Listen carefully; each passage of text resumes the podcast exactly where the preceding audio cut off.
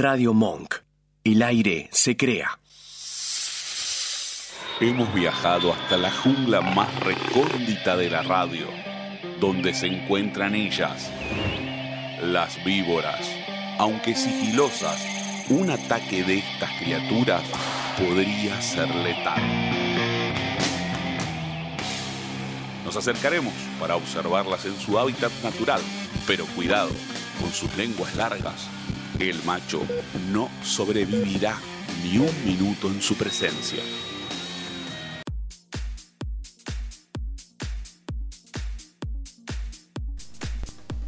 Hola, hola, hola, hola, bienvenidos, bienvenidas, bienvenides a una nueva edición de Víboras. Mi nombre es Guadalupe Murgida y los vamos a estar acompañando hasta las 22 horas. No se vayan. Ayer en Silveira, ¿cómo estás? Bien, tranquila. Bien. Bien, estoy, estoy bien, tranquila, regia, nunca Regia, mejor. Divina. Perfecta. Exacto, sí, con calor. Con mucho calor, es verdad. Pero ¿Cómo, bueno, cómo? eh, ahora el aire ya está prendido, vamos a estar mejor. Dentro de unos minutos, ponele con suerte. Yo estoy muriéndome de calor. No era el mejor día para caminar y se me ocurrió ir caminando y dije, es una estación de subte, la camino. Y me olvidé que después de esa estación de subte habían como nueve cuadras más. Exactamente. Fue como, eh, no sé si fue tan buena idea, pero bueno, le hace bien al corazón. Sí, a mí me pasó algo parecido con el vestido. Me puse manga larga. Porque en el laburo me ponen el aire a menos 10 y me muero de frío. Y después salgo a la realidad y es como, ¡ah! ¡Qué, ¿Qué calor! cosa? Está mal eso, que en el- eh, pongan el aire acondicionado para que haga tanto frío. En mi oficina pasa lo mismo. Creo que nos quieren matar. Y yo voy, tipo, yo salgo a la mañana que hace calor porque verano. Siempre hace calor en ahora. subte y en tren apretada con todo ese calor humano. Entonces dijo, yo voy de short y musculosa. Llego a la oficina y si no me acuerdo de llevar una campera, un buzo, lo que sea, yo me congelo. Si yo tengo mi campera fija en el laburo. Y de hecho, un poco de frío Ah, va. y me la empiezan a robar compañeros. Y sí, y sí, uno a veces se olvida, yo me olvido todo el tiempo, o calculo mal, porque persona eh, que recurrente escucha radio, ¿a qué no le doy bola al a la clima? temperatura. Yo también. Pero ¿por qué sos así? bueno, no lo sé.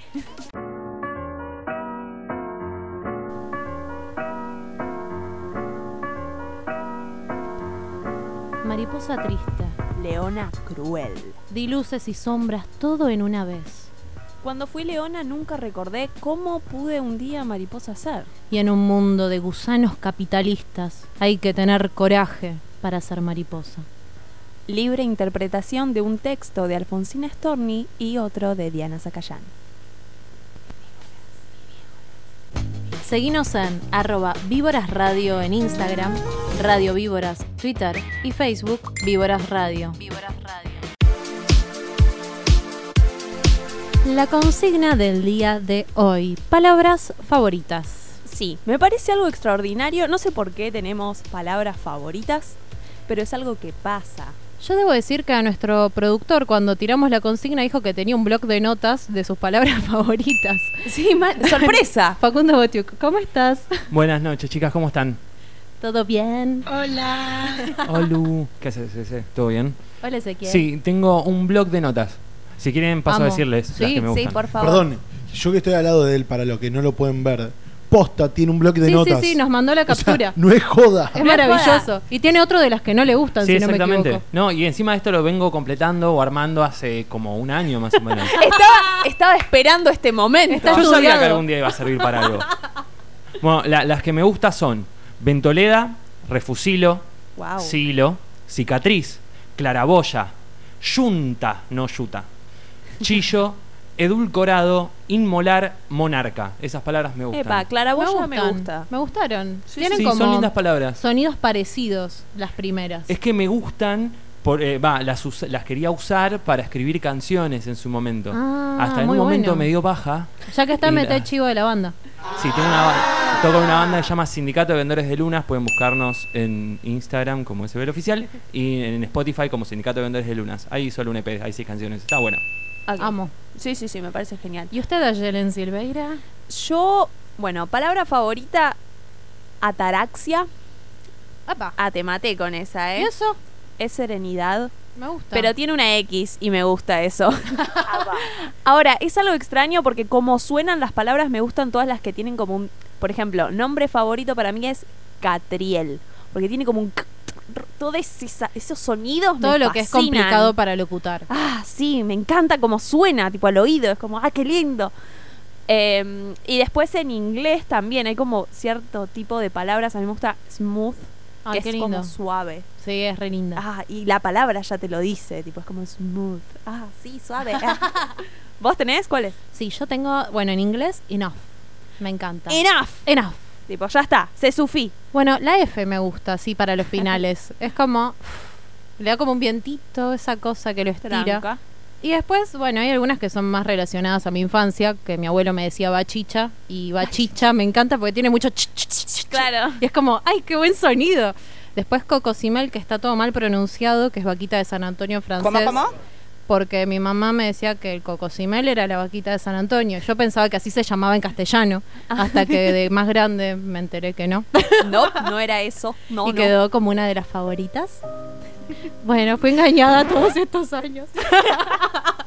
Años de mentiras. Y después descubrí que me gusta mucho pedorra y pedorro. Esas R's para la bronca, mierda, pedorro. Uy, el mierda está buenísimo. Me es como que de potencia tiene la Sí, palabra. le da como punch. Sí, y lo otro que había leído es que quizás no está relacionado solamente a cómo suenan, quizás a nosotras sí, y un montón de personas creo que también la palabra favorita es por cómo suena, pero cuando vas a la palabra que es que menos gusta, por ejemplo, hay un estudio que hicieron en Yanquilandia, la que menos gusta es moist, que es mojado, pero se utiliza mucho en términos médicos y cosas así como húmedo, Claro. entonces les produce rechazo y es la palabra que menos le gusta A los anglosajones. Mira.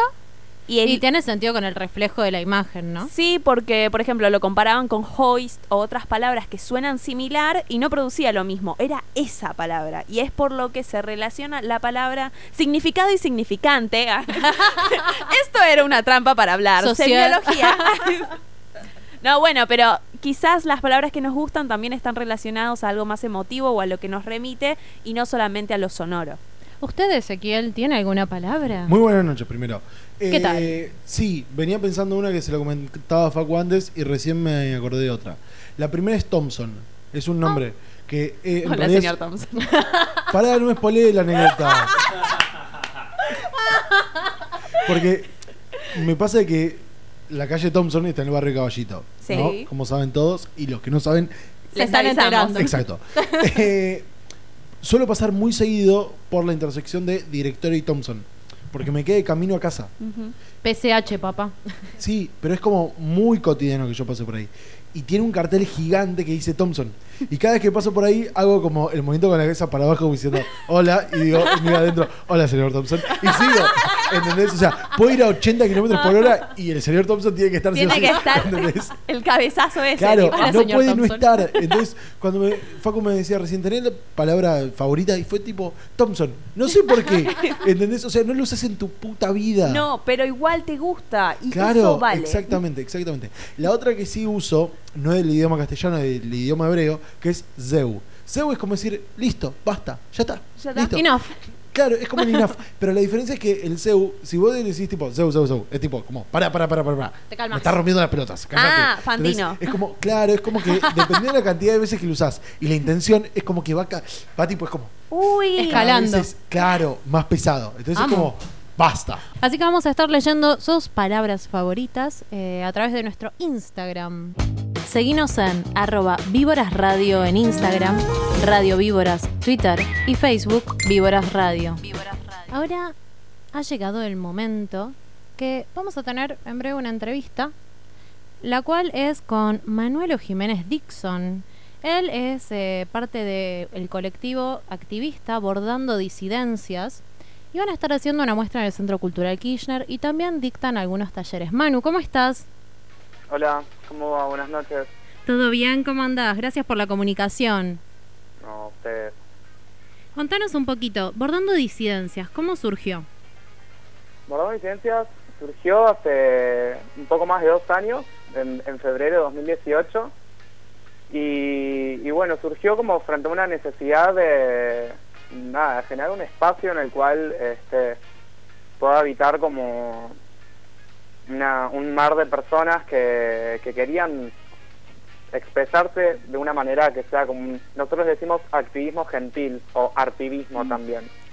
Como una manera de, en la cual podemos como generar diálogos activistas y articularlo con maneras en las cuales pensamos más relacionadas al transfeminismo, esto, cuestiones de género que, que nos suceden en el día a día y cómo las podemos como poner sobre la mesa desde un lugar em, textil, ¿no? Lo que nosotros hacemos cuando nos juntamos, más que nada es bordar y ahí también, bueno, suceden un montón de cosas más allá de bordar, que son los diálogos que se dan, los espacios que habitamos, los resultados de lo que hacemos. Está bueno para poder apropiarse del arte, para poder transformar y transgredir políticamente en distintos espacios, ¿no? Sí, total. Sí, y ahora el, el bordado es como que se puso como muy muy de punta, que para mí tiene que ver mucho con los feminismos y los movimientos de mujeres, porque también es, bueno, reivindicar una práctica que estuvo siempre ligada a lo femenino, en el ámbito de lo privado. Em, también se pensaba que era como una cosa este, más doméstica o que se hacía más como un hobby y ahora también en términos más academicistas y más de distintos lugares, el arte textil está tomando una fuerza en la cual se está viendo que, que se pueden producir cosas zarpadas, que también es un poco lo, lo que se busca, ¿no? Como uno poder también eso reivindicar y elegir qué es lo que va a abordar, que no sea una florcita en una servilleta. Claro, y poder hacer eso justamente de cualquier prenda que tenés, transformarlo, porque quizás si vas a algún lado a comprar, no encontrás ese mensaje con el cual vos te identificás. Total, total. Bueno, eh, de eso tiene que ver una de las muestras que hicimos. El año pasado eh, inauguramos haciendo una muestra en, en Casa Brandon que se llamaba justamente Nena, llévate un saquito. Tenía que ver con prendas de ropa nuestras que habíamos tenido o, o que significan algo para nosotros y las intervenimos y era también un poco eso, ¿no? Como, bueno, ¿qué es lo que llevamos? ¿Cómo, cómo nos expresamos también con la ropa y cómo la intervenimos? Y qué mensaje podemos acoplar del lado de lo textil y el bordado, ¿no? Como Y la frase, la frase surgió de dónde? Del típico comentario que hace La madre. la madre antes de salir. Total, la frase sale de ahí, nena, llévate un saquito, ¿no? ¿Vas a ir así? Abrigate. Abrigate, querida, abrigate. Total, total, sale de ahí, sí. Y yo estaba viendo acá, han tenido varias muestras, por ejemplo una en Berlín. ¿Cómo fue la experiencia de la muestra en Berlín? Berlín fue un, un salto al vacío. Nos convocaron desde una muestra que estaban haciendo con personas latinoamericanas que se llamaba Ni Una Menos, que era, bueno, parte del colectivo Ni Una Menos, llevado a Berlín. Y estaban buscando em, bordados o colectivos este, que produzcan material que pueda servir para la muestra. Y, y nos pareció como interesante la propuesta y, y nos mandamos, mandamos en un paquete a Alemania lo que teníamos en el momento, el logo y, y un montón de bordados ya y, y se fueron para Berlín, estuvieron unos meses y en un momento pensamos que capaz ni volvían, no sabíamos nada. Se los quedaban, ya fue. Sí, sí, y después volvió todo, volvió todo y seguimos exponiendo ese material. Muy lindo. Y Y estuvo, tu- también tuvieron participaciones en el Encuentro Plurinacional de Disidencias, ¿no? sí, sí, en el de Chaco y en el de La Plata también este año estuvimos. Ay, es- quizás Este- estuvimos ahí. Tal vez nos cruzamos. Sí, seguro, con tanta gente. sí. ¿Y cómo lo vivieron la parte de lo que fue el encuentro? Y particularmente yo no fui, fueron otros compañeros, pero se vio un clima por lo general cuando se organizan encuentros y talleres como, como de mucha sororidad, como un espacio en el cual se genera como, como un espacio seguro en el cual hay una desconstrucción activa, porque como quizás mientras uno borda no está viendo hacia todos lados, pero se genera como una escucha muy activa en la cual surgen quizás temas que, que uno a veces no se pone a debatir o, o quizás no tiene como, como tan craneados y de la nada como que se arma como un diálogo en conjunto en el cual uno quizás no intenta cambiar la posición de cómo piensa alguien, pero sí se abre como un diálogo al cual uno se vuelve permeable a nuevas ideas, a, a nuevas formas en las cuales eh, nos podemos relacionar también. Y los, es- perdón, ¿y los talleres que ustedes hacen en qué consisten? ¿En esto? ¿En juntarse? ¿En enseñar a bordar o es con gente que ya sabe bordar? Em, nosotros actualmente hacemos encuentros de bordado todas las semanas, los sábados a las 6 de la tarde en el Centro Cultural Matienzo. Ahora, por lo general, los talleres que damos son en particular con alguna consigna o al- algunas técnicas particulares, como por ejemplo la de fotobordado. Uy, qué Nosotros lindo. Ay, qué hermoso. Estuvimos en, en Arde, que fue un- un- unos talleres que se hicieron en la ex ESMA el año pasado, y ahí vimos, por ejemplo, un taller que era de foto bordado. Y lo que se hace, bueno, es bordar la foto, ahí sí se enseña a bordar. Igualmente los encuentros que hacemos son abiertos y gratuitos, y la idea es que si alguien quiere aprender a bordar, que venga y que aprenda, porque no es necesario saber bordar para, para empezar a hacerlo. Ah, genial. Y para redondear un poquito, esta consigna de nos organizamos o desaparecemos también atravesó tanto las actividades como los talleres, las muestras, ¿no? ¿De dónde surge? Y surge a la manera en la cual existimos, como que si no estamos organizados y no no tratamos de, congeniar en ciertas cosas, como que no estamos. Y, a nosotros nos pasa eso, como que a veces tenemos que organizarnos para poder hacer cosas, para poder exponer, para poder ser visibles, para atraer más gente para que pueda unirse a esta comunidad textil. Entonces, como que la organización en clave de la visibilidad, de la producción, em, de las redes también, es, es la manera en la cual podemos hacernos visibles y aparecer, porque si no, ahí sí desaparecemos. Maravilloso. Y ahora es el momento chivo de la muestra, la muestra del CCK, que es este miércoles, ¿no? Es este miércoles, sí. El chivo es este miércoles a las 7 de la tarde. Inaugura la muestra para todes, todes en el CCK.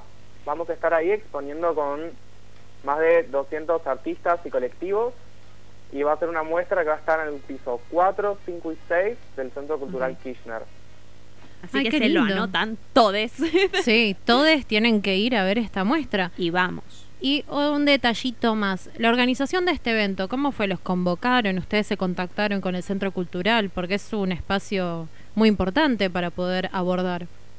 Sí, de hecho, em, nos llega el chivo que es el centro cultural más importante de Latinoamérica y nosotros Claro, no paramos de repetirlo como loros porque estamos locos con la noticia. es que es un concepto muy importante poder estar ahí y llevar tu arte y tu mensaje. Total. em, y nuestra lucha también. nuestra Exactamente. Y hubo como un, un doble approach de la convocatoria. Este, en realidad nos convocó directamente la curadora, Kekena, que nosotros le habíamos conocido a ella en un taller que dimos en Tandil, que surgió de una muestra que hicimos con Radio La Tribu y otros colectivos. Hicimos tres colectivos, una muestra en Radio La Tribu y después llevamos ese esa muestra e hicimos un taller en Tandil y ahí fue cuando contactamos con Kekena. Ah, muy lindo.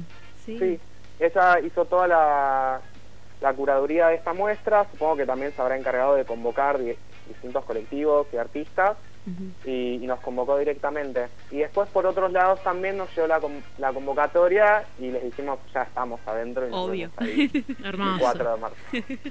Así que bueno, muchísimas gracias. No se olviden de ir este miércoles a la muestra en el CCK para Todes Tode. Y los sábados en Matienzo era. Los sábados a las 6 de la tarde en Matienzo. Muchísimas gracias, Manu. Manuel, eh, Manuelo. Jiménez Dixon, en comunicación con Víboras Radio. Eh, muchísimas gracias por esta entrevista. Oye, Wada, ¿qué vamos a hacer esta noche? Lo mismo que todas las noches, Aye, depredar al macho. Vamos a depredar de todo.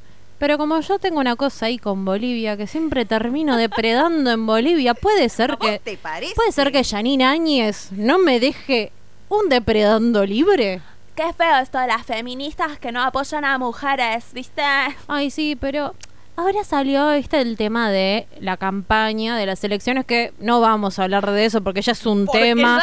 La OEA, proscripción. Avisó que no hubo fraude. Pero no, no, bueno, no, no, no, ya, ya es un montón, ¿viste? Es un montón. cómo?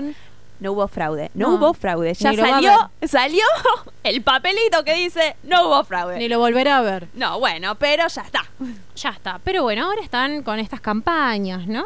Para las Mm. elecciones. Y ella hizo un spot con claramente todo su equipo de asesores, gente de- del medio, publicistas, de todo hay ahí. Sí, ¿viste? un buen HD. Bueno, hicieron un spot en el cual está bien marcado cuál es el rol de la mujer y del hombre en un video.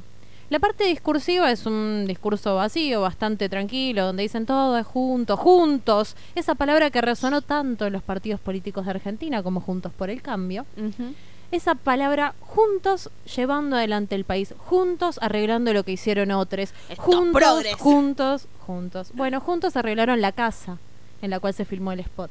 Exacto, el video es de una casa y te muestra cómo van entrando y van arreglando las cosas. ¿De qué se encargan las mujeres eh, en el spot?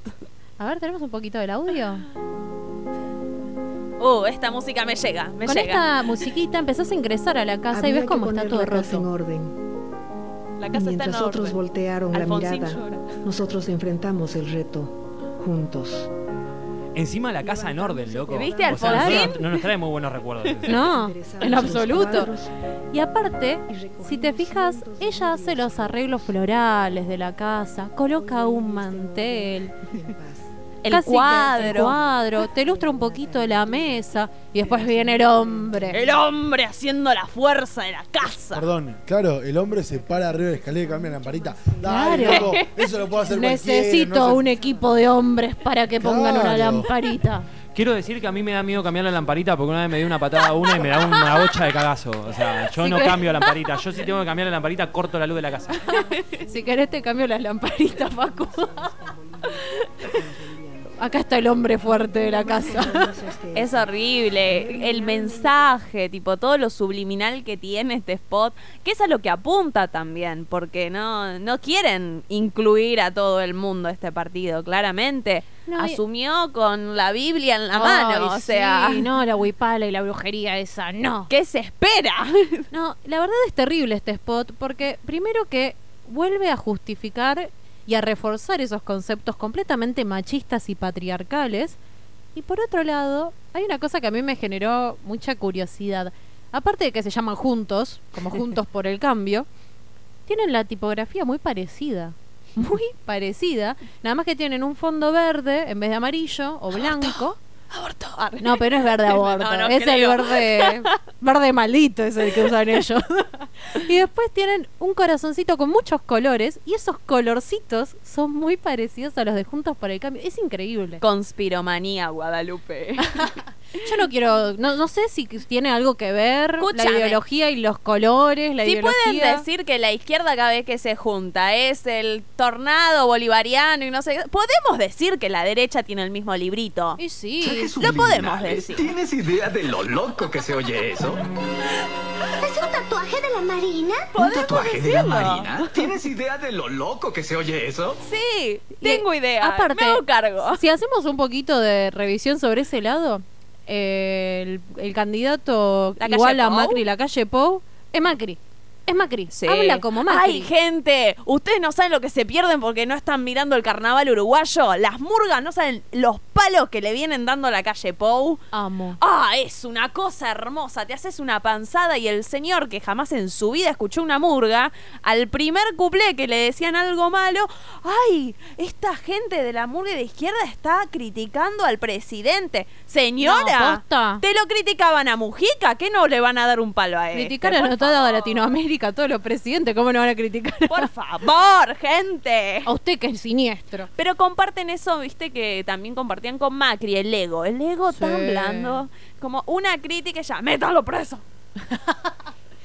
Pero bueno, ahora eh, tenemos otro tema que no es para depredar necesariamente, pero es para festejar, que vamos a tener una prim- la primera vez en la historia de la televisión argentina una mujer trans estará al frente del noticiero central. Vamos. Sí, e- es, genial. Diana Surco. Ella va a ser la primera locutora que va a conducir un noticiero central. ¿Se dan cuenta de la importancia de es esto, no? genial. Esto que hablamos de visibilizar, de que la gente lo vea. Porque si no, es como que es mucho discurso y queda vacío porque no tenés el ejemplo. Eso también es algo importante. Si bien las palabras y los discursos importan, el tener un ejemplo, el tener un referente, también importa, porque te muestra que no solo es un discurso, sino que vos también podés llegar ahí.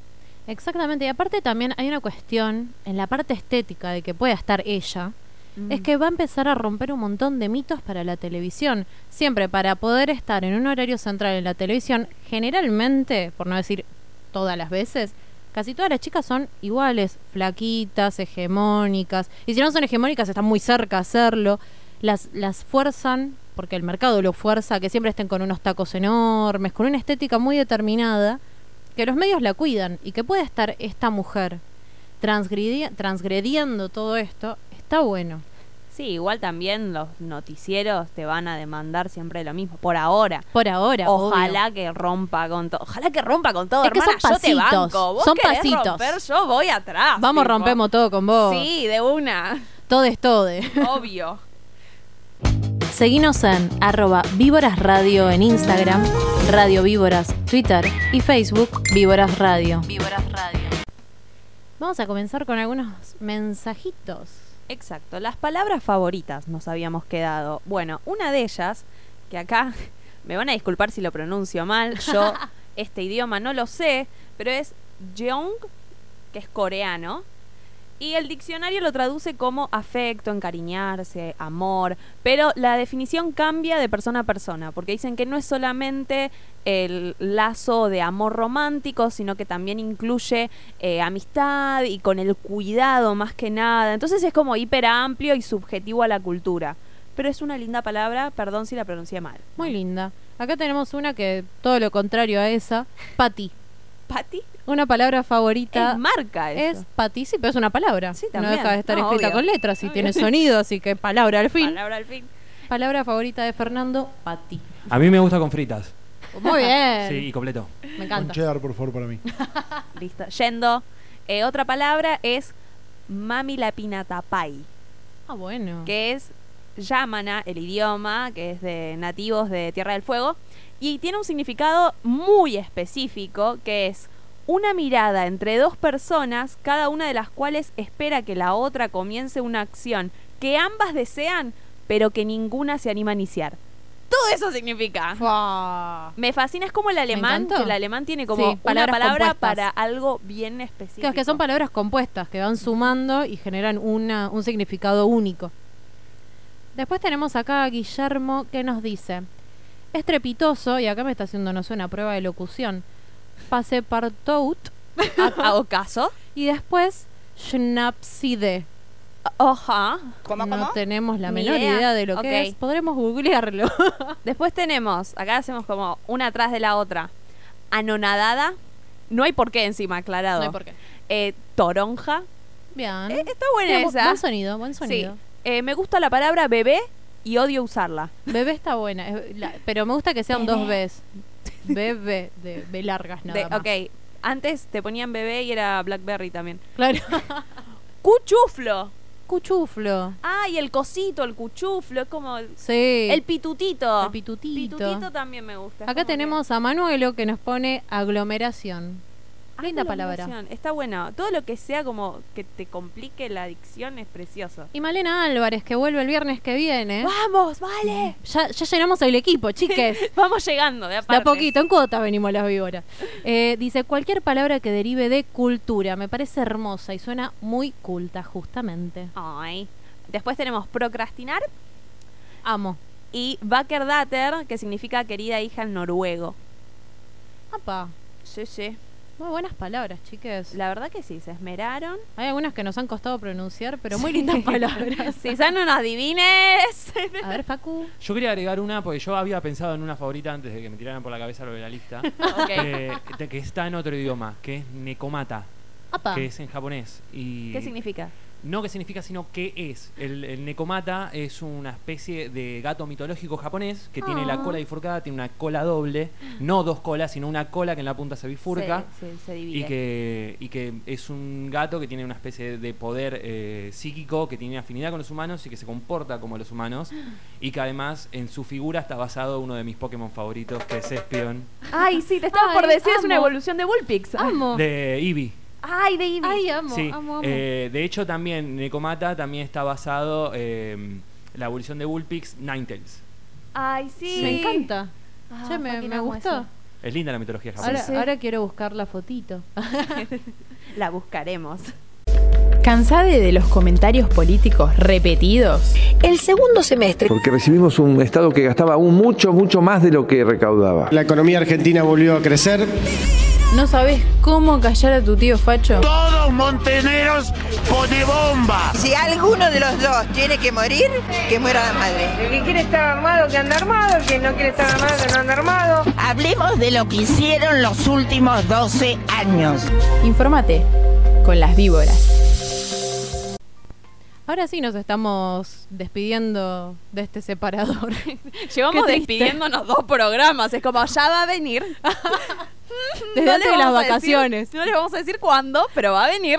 Desde antes de las vacaciones nos estamos despidiendo. Es que es muy lindo. Lo sabemos de memoria. Es como que tanto cariño. Es casi un karaoke para nosotras. Sí, me fascina. Me lo voy a tener guardado. Hablemos de lo que hicieron los últimos Sí, 12 si alguno de los dos tiene que morir, que, Que muera la madre. madre. Es, es una cosa hermosa de toda la Ah. hipocresía. Ah, toda junta. Qué lindo. Ay, sí. ¿Cómo lo voy a extrañar? Bueno, pero no. Pero ahora sí, las a notis lo y las que nos notis. compete. Las notis de las víboras.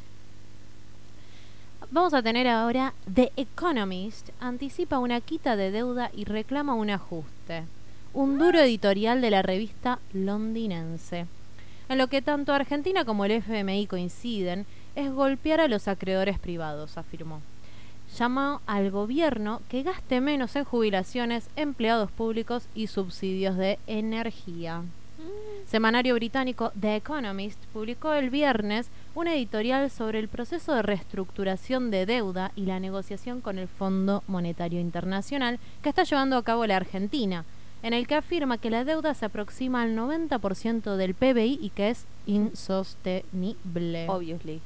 El artículo señala que el presidente Alberto Fernández y la directora gerente del FMI, Georgieva, pretenden limpiar el desorden que heredaron y estiman una renegociación exitosa y eso conduce a una reducción del capital e intereses. A ver, Mira de vuelta, piratas, ¿eh? Ah. de vuelta, generando presiones. No me parece una novedad, ¿no? No, para nada. Además, ¿qué, qué están hablando? Tienen alto... Yo, la verdad, Gran Bretaña es como... Vos ves la historia en este momento y te acordás de la serie Years and Years y lo que pasaba. y yo estoy como, por favor que en Estados Unidos gane Bernie Sanders. Porque Sí. se va todo, se va todo. Todo. Todo carajo. Sí. Al y acá estamos nosotros como, ¡Yupi! Tenemos un ministerio de la mujer. y el mundo tipo en llamas, somos el perrito en el Claro, medio del sí, sí. fuego, tipo, I'm fine. No I'm not. fine. ¿Otra noti? Bueno, la otra noticia es una excepción. Tipo, yo en voz San Martín estaba confiando y esto me duele. Ah. Pero en el gobierno de la provincia hubo represión contra los trabajadores de Cresta Roja, mandados por Bernie, que mandó a reprimir. Señores, más de cuatro años lleva esta gente. Venimos diciendo todo el macrismo que no repriman a los trabajadores. ¡Y va y reprime! ¿A vos te parece que, que es algo que está copado? Una estaca diciendo no, porque no va a pasar, porque progre, porque bla, y va el otro y dice, no, mándale. Tengo miedo que termine muy mal esto. Reprimir. No, me hizo muy mal. Yo estaba como, sí, no es la Vidal.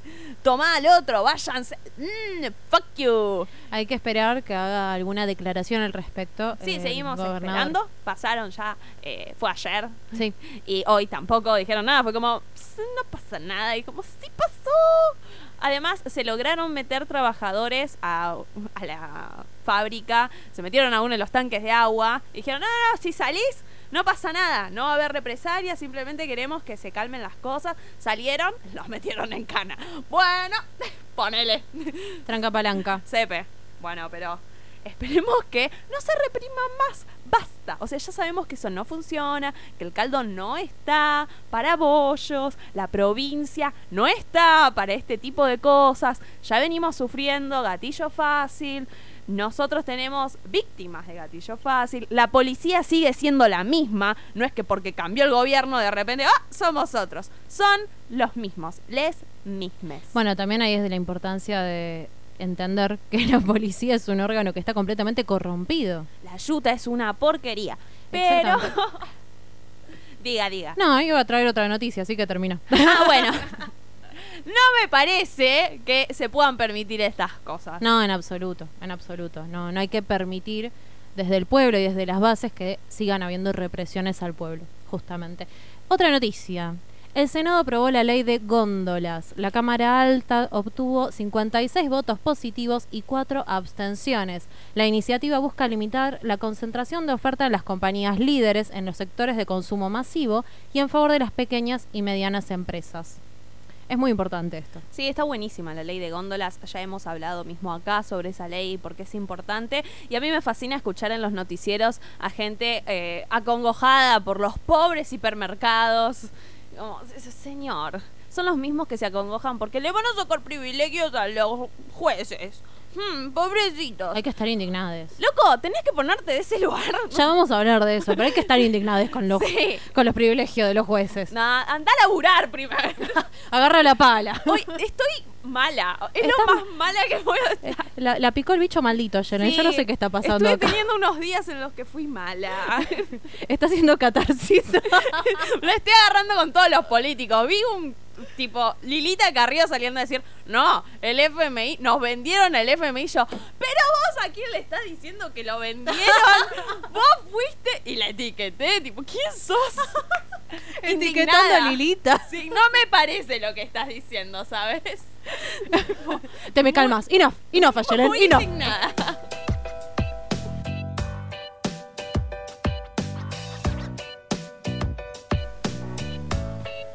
Ahora sí, vamos a meternos con los jueces después de bailar un poquito a Dua Lipa. Los jueces, jubilaciones de privilegio. ¿Qué suena esto? Jubilación de privilegio. Son jubilaciones. ¿De hombre blanco heterosexual? Generalmente sí, te debo decir. porque son los jueces que tienen mayores cargos y mucho diplomático. Y diplomáticos son la mayoría con O. Así que sí, hombre blanco heterosexual en, en su mayoría. Eh, bueno, se presentó este debate y primero hubo una polémica maravillosa cuando llegó Scioli a dar quórum, donde estaban todos indignados. Porque ¡El embajador! Embajador de Brasil, pero no salió en el boletín oficial, queride. No salió en el boletín oficial, o sea que no es embajador, sigue teniendo su banca y sigue pudiendo votar. Pueden discutir si les gusta que haya faltado o no para ir a reuniones, pero que tiene el cargo lo tiene y que puede votar puede. Así que dieron quórum y Juntos por el Cambio decidió huir de, de la Cámara y salir y decir, no, esto no, los vamos a denunciar, trucho, trucho. Bueno, no hicieron la denuncia al final porque no. era, era inviable esa denuncia. Eh, Ay, Negri. ay, sí. No, porque Wikipedia, yo le saqué captura a lo de Wikipedia. A mí no me van a estafar, ¿eh? Wikipedia decía que él es embajador. Exactamente. Pero bueno, el bloque de Juntos por el Cambio está en plena polémica porque no van a denunciar a Scioli y menos al titular de la Cámara de Diputados, a Massa. Mucho menos porque se dieron cuenta que es imposible. Y quedaron todos muy indignados. Y la mayoría de las posturas hasta este momento es tratar de pedir un pedido de nulidad dentro de la propia Cámara Baja, que va a ser algo simbólico, un simbolismo de decir, bueno, hicieron las cosas mal, está mal, está mal, pero es legal lo que pasó, así que no podemos hacer mucho al respecto. Sin embargo, vamos a lo que nos compete dentro de las jubilaciones de privilegio, que es justamente que este proyecto fue aprobado en el marco de la sesión donde los opositores no dieron quórum y optaron por criticar el modo del oficialismo, qué sé yo, qué sé cuánto. Sin embargo, en todo este quilombete, el presidente declaró, porque todo lo que dicen es, están buscando que renuncien los jueces, están buscando que se jubilen, están buscando que deje de seguir la carrera judicial la gente. Y dicen, no, no, no, no, no, no estamos buscando que se jubile nadie ni que se vayan. Nadie Yo busca sí. eso. que nosotras sí está claro. Sí, yo como, andate, ¿cuántos se tienen que ir? ¿200? Que se vayan. ¿Qué están haciendo? ¿Cuánto Que duran los juicios? ¿Cuántas vueltas dan? No les importa, ya están ahí atornillados al asiento. Hay que renovar, gente. Hay que hacer un cambio en los jueces. Porque aparte también hay una cuestión que dentro de estas jubilaciones de privilegio no estamos hablando de una jubilación de 50 mil pesos, no estamos hablando de una jubilación de 60 mil pesos o 70, estamos hablando de 300 mil como mínimo. Claro. Y no son uno o dos jueces, son un montón de jueces. Y por si no lo sabían, el país como que necesita la plata, ¿sabes? Claro, y ahí es donde tenemos el problema, justamente, en que es una cuestión realmente de privilegio. Y aparte tiene que ver con los aportes que tuvieron durante su carrera. Una carrera de 30 años tenés que tener 20 años de aporte y de toda la suma de tus 20 años de sueldo se saca el porcentaje para que tengas esa jubilación. Que no son sueldos bajos, porque son cargos muy altos y de mucha exposición pública. Y en un contexto de crisis, de hambre y de todas estas cuestiones que estamos pasando after crisis, necesitamos que acompañe todo el país a esta situación. Y no es que estás diciendo vamos a hambrear a los jueces, vamos a echar a los jueces. Ningún Vamos a juez hacerlo. se va a morir de hambre por En esto. absoluto. Perdón, el otro día prendí, no sé por qué, TN, ¿sí? El bendito canal. No sé por qué. No sé por qué prendí la tele y estaba ese ¿Cómo se te canal. ocurre hacer eso, Ezequiel? No, prendí la tele mientras me vestía para irme a dormir y estaba justo ese canal porque lo suelo poner para mirar la temperatura cuando me despierto porque Sí. es el único que está 24/7 con la temperatura ahí. Arriba. Es lo único para Temperatura y el dólar. Sí, por eso, es lo único que me interesa, la temperatura. El dólar no tengo acceso a eso. Así que no me interesa. La cosa es que había uno diciendo, no, pero esto es tremendo porque los jueces van a empezar a renunciar. ¿Qué? Yo compro igual. Y no van a renunciar, se van a jubilar porque O sea, tienen como eh, 80 años. La y frase siguen es, ahí. iba a haber un éxodo de jueces. Ayer en ¿Qué va a pasar? ¿Qué va a pasar con todas las causas de corrupción? Ese es su temor. Como que dieron vuelta todo el discurso y era como, no, quieren bajar las jubilaciones de privilegio para que los jueces se vayan y todas las causas de corrupción que tiene Cristina, ¿Qué? La- la- la- porque la yegua, todo lleva a eso. No, era tremendo, era tipo, dale loco, ¿cómo le dan siempre la vuelta a la torta para que caiga en contra de Cristina siempre? Es un arte. No es fácil tampoco, ¿eh? Encima, después de la sesión, toda la oposición lo que decía es que iba a llevar esto a la justicia. Vamos a llevar esto a la justicia. ¿Y quién preside? ¿Quién ¿Con está en la qué jueces, justicia? ah? Claro, ¿con qué, quién, quién están? Los jueces. ¿Y a favor de quién van a fallar los jueces que Obvio. no quieren perder las jubilaciones? Obvio. Era ella, ella vive ella. Ella, yo no lo puedo creer, indignadísima. Así que queríamos hacer un bloque aparte justamente para las jubilaciones, porque realmente las jubilaciones de privilegio, todo el quilombo que se armó, y la indignación que desató la figura de Scioli dando quórum, y todo lo que buscaron los pelos para dejarlo fuera de debate me parecía un tema central en nuestra agenda. Es que sí, es esto de ponerse del lado que oprime El opresor. Sí, siempre, es como sistemático ya. Pero aparte desde el laburo de los medios, empezar a justificar eso constantemente mediante los discursos, es lavarle la cabeza a la gente para que banque al opresor. Es como, por favor, basta de estos aparatos de manipulación, basta. Ya tenemos un montón que se ponen del lado de el, tra- el empleador negreador. Tipo. Sí. Mala palabra también, ¿no? Porque lo utilizamos hiperracista, el Eso iba a significado, decir, todo. el- los usos del Sí, lenguaje. Sí, sobre todo. Me retracto. En parte. Explotadores. Explotadores, ahí está. Tipo, terminas poniéndote del lado del explotador. Marx llora. O sea, pasan muchas cosas. Marx llora. No queremos eso. ¿Cómo que miraste el final sin mí? Ay, boluda, no me dijiste que era para llorar. Me spoileás y te juro que no te hablo nunca más. Obvio que te espero para ver el episodio.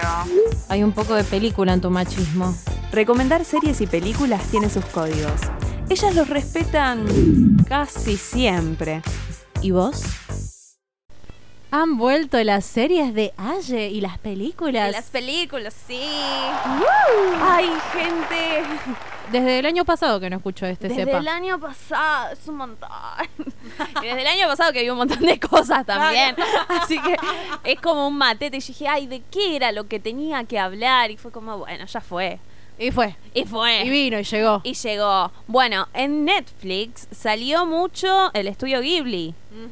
Liberaron un montón de películas y yo dije, al fin voy a poder ver esta película que quiero ver hace banda sin tener que descargarme el torrent, porque piratear siempre. No pasó porque la película que yo quería ver no la subieron a Netflix. se las voy a recomendar y se van a tener que bajar el torrent. Sí, es, es muy triste lo que les voy a decir, pero hagan el esfuerzo. Y ojo que Yelena está mala. Sí, estoy mala, así que se descarga Malísima. bueno, eh, esta película se llama La princesa Mononoke. Ay, no sé si la conoce. linda. Ay, gracias. Es una cosa hermosa esta película. Es nueva, no es. No, o sea, en vos ves los gráficos y, y te das cuenta. Yo la vi hace unos cuantos años. Sí, nueva no es para nada. Es del año 97. Yo estaba cumpliendo un añito cuando salió esta película y yo la quería ver porque siempre escuchaba este mensaje de, hey, está buena, tiene un re mensaje. Y dije, quiero, por favor, quiero ver esta película.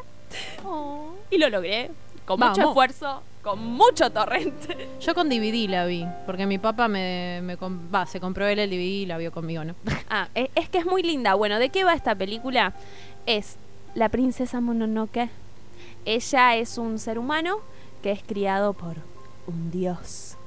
Porque, ¿qué pasa? En la gran mayoría de las películas del estudio Ghibli, lo que también mete es esto de la espiritualidad, cómo eh, los, la naturaleza tiene representantes a través de dioses y cosas así, que es re interesante y es re lindo y me da ternura por sobre todas las cosas. Mucha mitología. Sí, es que es precioso. bueno, Enamorada. Sí, ¿de qué va? Habla mucho el tema de la, de la contaminación y la deforestación.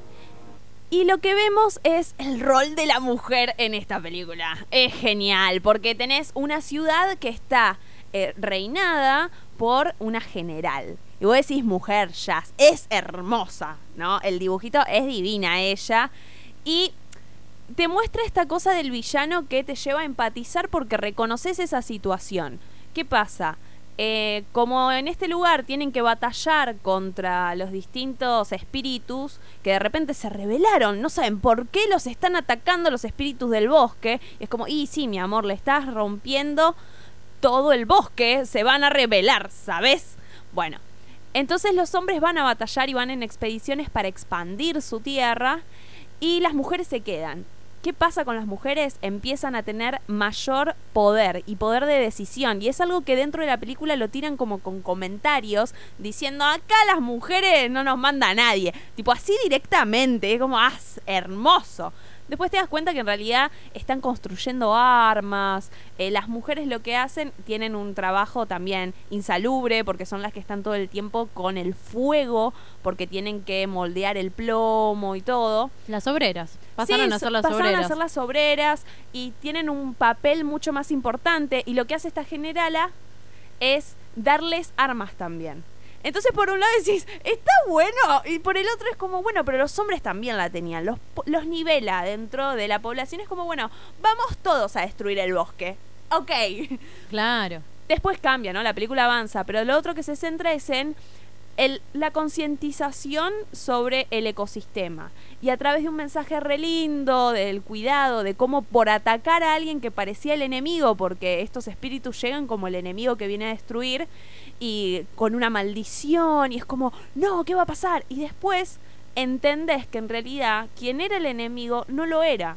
Simplemente que tu pueblo estaba atacándolo. Que se puede traducir a un montón de guerras y todo lo que vivimos en nuestra cotidia- cotidianeidad disfrazado de un cuento. Y es hermoso, porque además la princesa Monoke, además esto, ¿no? Personajes femeninos importantes. Si bien no son los protagonistas, porque el protagonista es el príncipe de una aldea que va viajando, pero los personajes de mujeres son tan importantes que te mueven. Ella, justamente, la cría a este dios del bosque, que es un lobo, y ella hace todo, ¿entendés? Es autosuficiente, pelea, lucha, y después se enamora, ¿no? Claramente. Porque rom- el amor romántico es lo más lo importante. que importa es el amor. En especial heterosexual. Obvio. Muy te lo resumo. Pero es increíble la película y está buenísima para ver. Eso por un lado. Y ahora nos vamos a la parte local. Porque yo me pegué una panzada de la nada Nisman. Yo me vi la serie de. Me parece una genialidad. A mí me encantó. A mí lo que me pasaba era que decía. Igual no "Uh, la terminé. Yo la, la, de- la dejé justo antes del final. eh, No. Me fui a vacaciones. Y No, la tenés que ver entera. A mí lo que me pasó es que la vi entera ni bien salió, porque viciosa.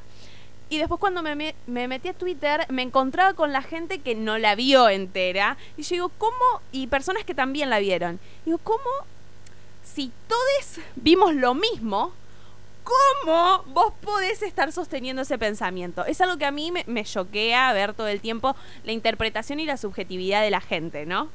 Pero este, esta serie te lleva por todos lados. Vos vas por un lado y decís, uy, estos me están diciendo que Cristina lo mató, prácticamente le puso el revólver en la, en la 100, ahí. Es que ellos parten discursivamente desde el lugar de que Cristina tiene la culpa como la hipótesis, aunque no lo dicen explícitamente, pero siempre van rondando alrededor de ese concepto, ¿no? Porque la víctima Nisman y la victimaria Cristina, de una forma muy sutil en lo discursivo, pero te van mostrando dentro del asunto que no era necesariamente así. Es que para mí depende de la información que vos tenés antes de ver esa serie. Porque yo ni bien la empecé a ver, yo para mí no estaban diciendo que Cristina, yo estaba viendo los datos y es como, bueno, está diciendo esto. Uh, mirá, claramente eh, Alonso, que salió a decir horas más tarde de que sucedió, Cristina lo mató, claramente no tiene mucha idea. Justo la persona que lo llamó un millón de veces por teléfono antes de que se mate. Claro, es como que... mm, ah, ¿Vos te parece? Tenés que tener estómago igual para verla, porque tenés que ver un poquito llorisquear a Laura Alonso en lugar de víctima. Tenés que ver llorar a muchos personajes nefastos, que es como, "Ah, mi estómago me hace daño, pero está buenísimo, es una droga esta serie. Está muy buena, te muestra los distintos puntos de vista, te muestra la tibieza en ciertas cosas, muestra sobre el caso Amia, te hace repensar, te aporta información que quizás vos no tenías, porque también se basa en documentos y te los muestra. Entonces está bueno, pero no podés esperar una conclusión. Si vos la ves para decir, a ver, y que resuelvan algo que ni la justicia resolvió, Olvídate. no va a pasar. Pero sí lo lindo es que lo vean todo, porque al final te muestra que hay ciertas cosas que, que no puede ser, onda. Incluso también te muestran cómo son las operetas de los medios, te muestran puntualmente cómo arma todo el show la nata, bien Sí. burdo, y cómo empiezan a generar que la sociedad deteste a Fein en base a un relato completamente transgiversado por un medio de comunicación. Y además tiene esto de la serie que te dice, no, te va hablando todo el capítulo de un personaje y vos decís, bueno, no lo van a poner en vivo a que grabe y hable al respecto y en el otro capítulo te lo ponen. Decís, ah, está muy bien hecho, señor Netflix, muy bien. Está buenísima en eso. No puedes esperar una conclusión final. Sí, lo que me aporta es que yo terminé de ver la serie y con el último tipo informe del chabón que es un experto sobre las manchas de sangre y todo, claramente no había otra persona dentro del baño. Es como yo la conclusión de eso es como no había otro, o sea, no. Pero bueno, hay gente que la terminó de ver y te dice, no, fue Cristina. Sobre las cartas la mesa, todo verdad, todo verdad.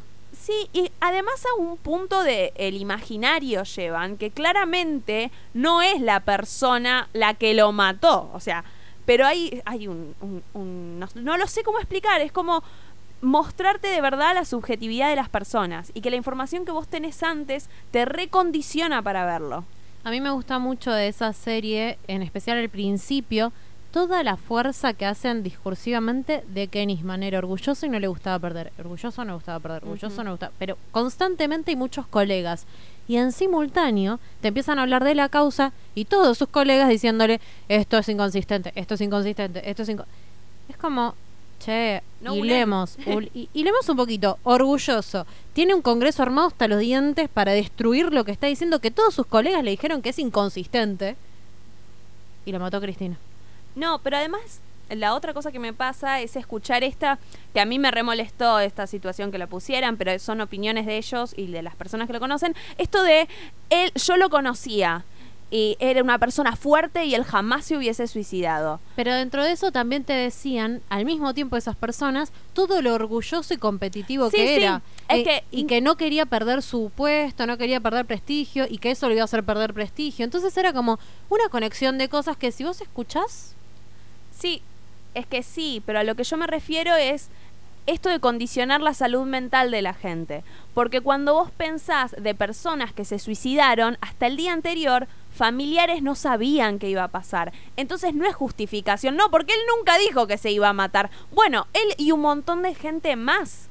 Entonces no me gusta que utilicen eso, porque hay un montón de gente lidiando con esas situaciones, familiares, todo. Entonces no podés tener la palabra final. Y así todo hay muchas cosas que condicionan. Alguien quiere probar porque le sirve que haya sido homicidio por alguna cosa, que no lo quiero decir, pero conviene. Y hay otras personas que conviene que sea suicidio. Y ya a la gente ya no le importa. ¿Entendés que vos cuando hablás, para el que está convencido de que se mató, se mató. Y el que está convencido que lo mataron, lo mataron. Entonces la verdad les deja de importar. Y pasa a ser como un quien tiene razón. Y esta serie se agarra de eso y lo explota. Y cada uno escucha lo que quiere. Sí, miren todo. Miren Princesa Mononoke y miren la serie de Nisman.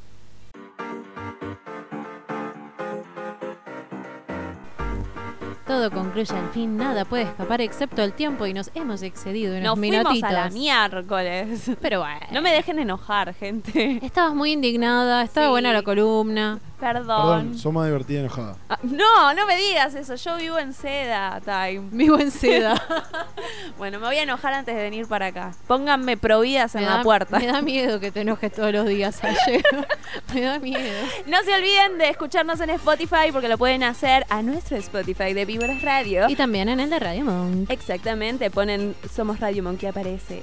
Y Víboras Radio en todas las redes sociales. Exacto, Y en figuramos. Instagram, en engolando, Facebook, en- engolando las locutoras. En Twitter. en todos lados. Twitter, escúchanos. nuestro Twitter está más muerto, chicas. Sí, mal, yo no lo uso. Pobrecito. No importa, les queremos. Les queremos, les amamos. Besito, besito.